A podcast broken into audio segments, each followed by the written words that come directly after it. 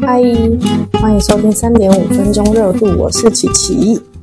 我们最近跟我们新店的合伙人发生了一些争执，也是难分难解的一个状态。这件事情就是因为当初我们跟合伙人合作的时候，我们是没有签约的。那我们这边就是大概啦，合伙合作的两种类型，就是分单店合作还有品牌合作。我老板一直认为他谈的都是单店合作，也就是合伙人只能参与我们新店的分红，就是我们二店的分红。那我们老店的营业额他是没有办法分红的。而合伙人一直以来都认为是品牌合作，因为我们两间店的名字是不一样的。我们总之就是我们新店的名字相关的所有利润，他都有权利分红。我们开所有的店。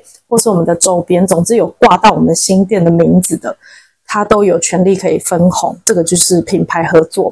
但是我们老板就一直觉得，我跟你一直以来谈的都是单店合作，我们只有二店，二店的盈利你可以分红，你有权利分红，因为你有投钱。好，然后因为我们最近二店就是曝光率很高，我们也收到了很多合作邀约，像是去成都的商场或是去上海展店的邀请。那我们老板某天就是。兴致勃勃的跟我们合伙人分享这个好消息，接着我们老板就问合伙人说：“那新店的话，你要不要投钱入股？”那合伙人就说他没有办法再投钱了，但是他新店再开新店再展店，他还是要占股份分红。我们老板当下就有点傻眼，他就说：“我们老板就跟我们合伙人说，你没有投钱，当然就不能分红。”我们合伙人因为他一直以为是品牌合作，所以他真的听到当场他也是气炸，大骂我老板一顿，他就走了。我我老板就也也是傻眼啊，想说你为什么反应这么大？就是是人家邀请我来开店，你不投钱，那我没有没有办法分红给你，这也是很正常的事情。为什么你没有投钱，然后你还想要分红？总之，因为他们两个人两个人可能谈的东西都不一样，最后他们这场谈话就是闹得不欢而散。开从那一天开始，我们合伙人就吵着要拆伙签约，他就。他就化身一个最强的复仇者，一个晚上的时间而已，他就到处跟别人说我们不守信用、过河拆桥，怎样怎样的。原本到这里哦，我都很同情我们合伙人，因为我我们老板就是他本来跟人家，我们老板就是一个做梦的人，他本来就很喜欢到处跟别人说他创业的梦想，而且加上他本来常常跟人家沟通，就常常沉浸在自己的想象里面，他没有意识到别人到底是有没有。听懂，跟他我们在同一个星球，我们四个人有一起开过会，我就发现我老板跟合伙人，他们两个人常常都是在不一样的星球，但是他们两个还是可以沟通，把第二间店做起来。我也是觉得这件事情蛮莫名其妙的。好，那一直以来我们新店的经营主要都是老板、合伙人，我们三个人在讨论为主。那老板跟合伙人吵完架，隔天之后，我老板就飞到上海去考察。加上老板也是很委屈，所以他也在气头上，他就不想跟合伙人再多说。那加上合伙人又化身复仇者，他隔天就拉黑我老板。接着合伙人就开始追着我们老板娘，他就开始吵说要退股，我要查账，我的我过去三个月的分红你算出来给我，账给我看。另外一方面呢，他又一直在私讯我，又跟我说他当时是出于信任才没有跟。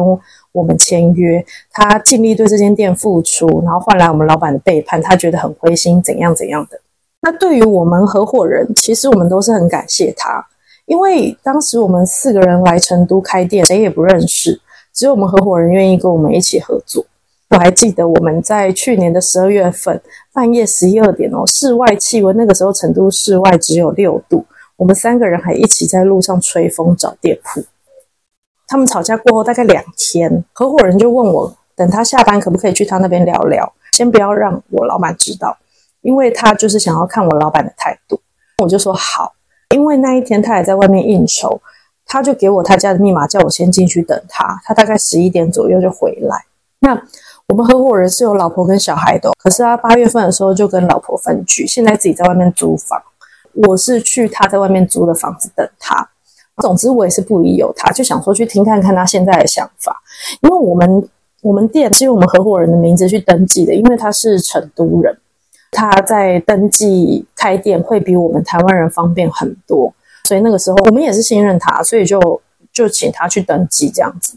总之就是，如果他想要把我们品牌抢走，要弄我们，这对他来讲他太容易。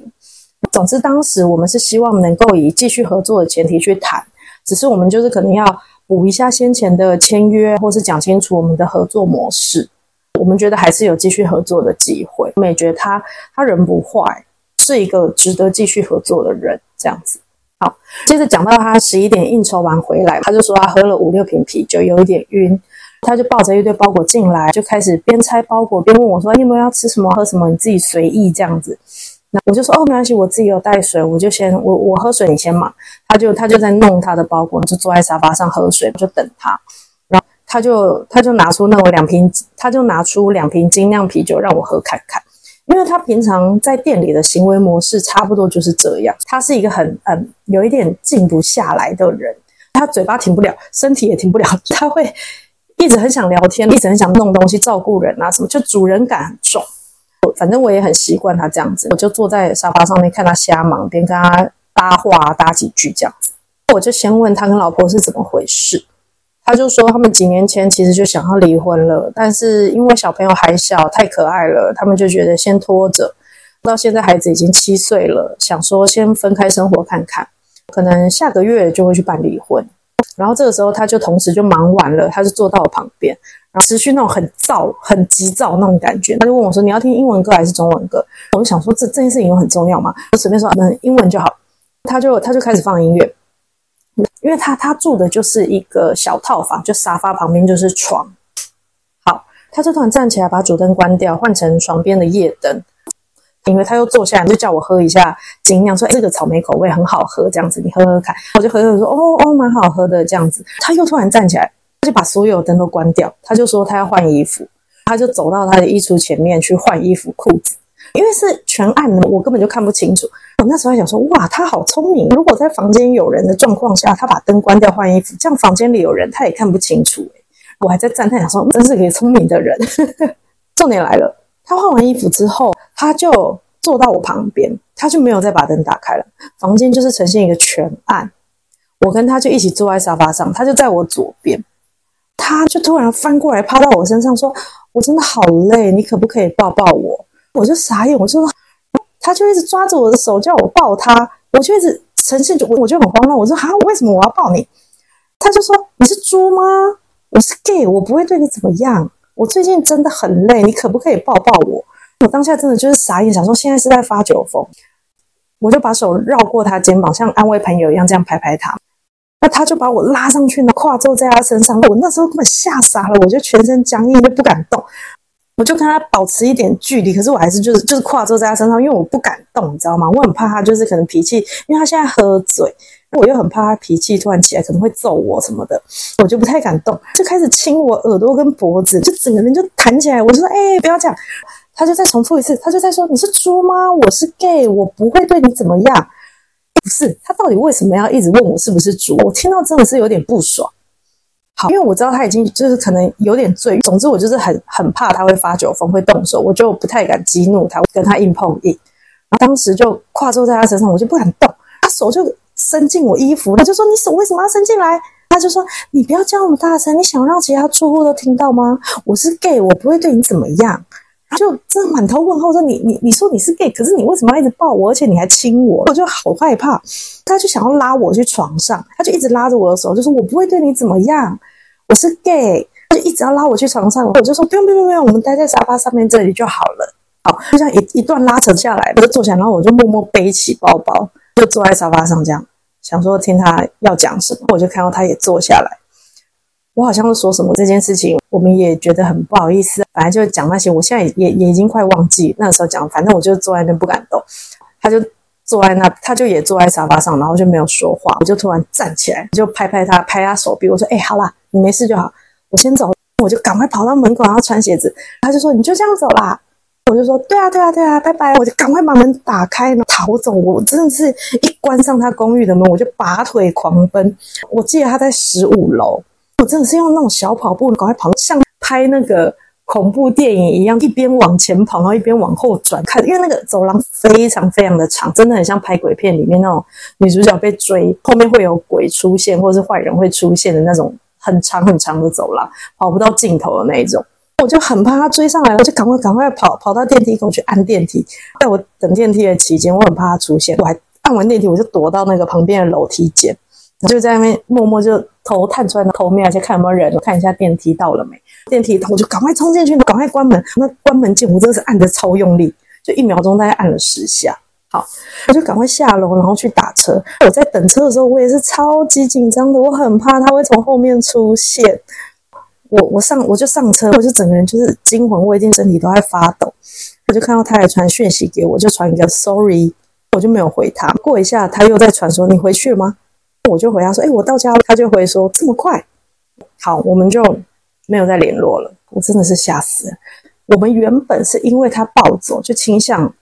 不合作，但是不要撕破脸的一个状态。我们在想要如何好聚好散。那如果他有意愿继续合作，那我们也可以单店可以继续合作。这样，那没想到之后就发生我这件事。我们四个人讨论之后，我们就确定不要再跟他合作了，因为真的太可怕了。这种人，他隔天还传讯息跟我说，昨晚喝多了，我都不记得我怎么回家的。我真的觉得听他在放屁，我才不相信。接着他现在就是一直要我们让他退股。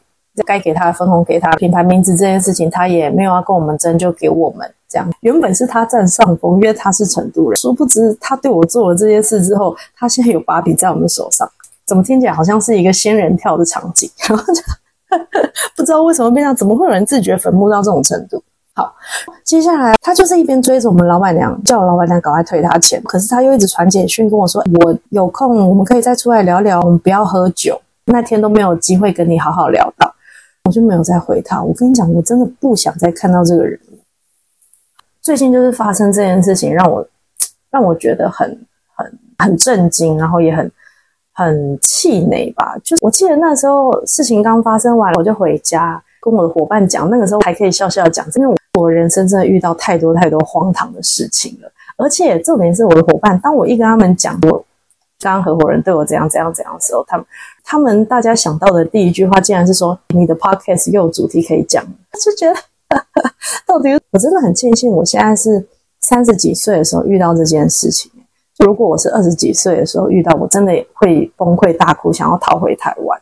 可是 现在三十几岁，就是又不是没被摸过，也算也不是这样说，觉得啊这件事情也还好，就毕竟没有还没不是还没，就是毕竟就还好，也没有被他得逞。店里的事情比较重要。发生完这件事情之后，过两天我才跟我老板说，我跟他说，我觉得这件事情跟我们跟合伙人合作的事情应该要分开看。如果你撇开我这件事情，你还是想要继续跟合伙人一起合作，我 OK。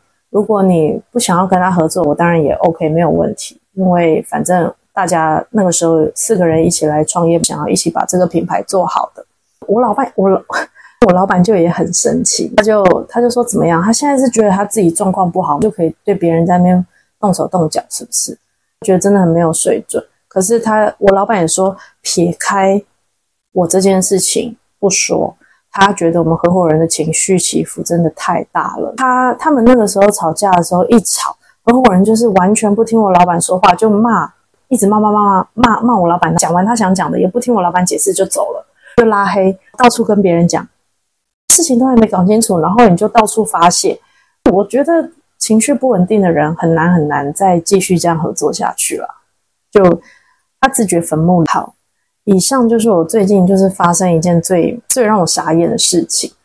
我们老板娘是有跟我说，她有我们前几天有一个客人，他是律师，他就有稍微问了一下我的事情要怎么处理，因为这件事情真的太夸张。我们那个客人是建议我们说，是可以去备案，可以跟警察说一下。因为通常如果是大陆人被这种侵犯，警察其实都不太会管。可是因为我们是台湾人，所以警察可能会稍微认真一点处理，可能会约谈他，然后让他留个案底。如果他再第二次，他可能就是会被抓了。可是我我不知道，我我其实也不觉得警察会处理。反正因为最近也很忙，我就觉得这件事情就就算了，就这样子，就也。就也祝福他离婚顺利啦，之后找到自己真正的形象。一直说自己是 gay，但是一直拉我，还一直抱我，要摸我，到底是什么什么意思？就是 be a man，好不好？真的很恶心。好，那今天这话题就聊到这里喽，拜拜。